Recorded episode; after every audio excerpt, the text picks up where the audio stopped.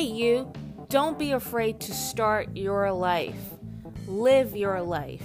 Your dream may be bigger than your reality. So what? So what if your dreams right now don't represent your present state? Your vision produced that dream for a reason. You are having that dream for a reason. Do you want to spend the rest of your life just dreaming and not living up your dreams? Think about it. Think about at the end of the line if you never got to live out your dreams.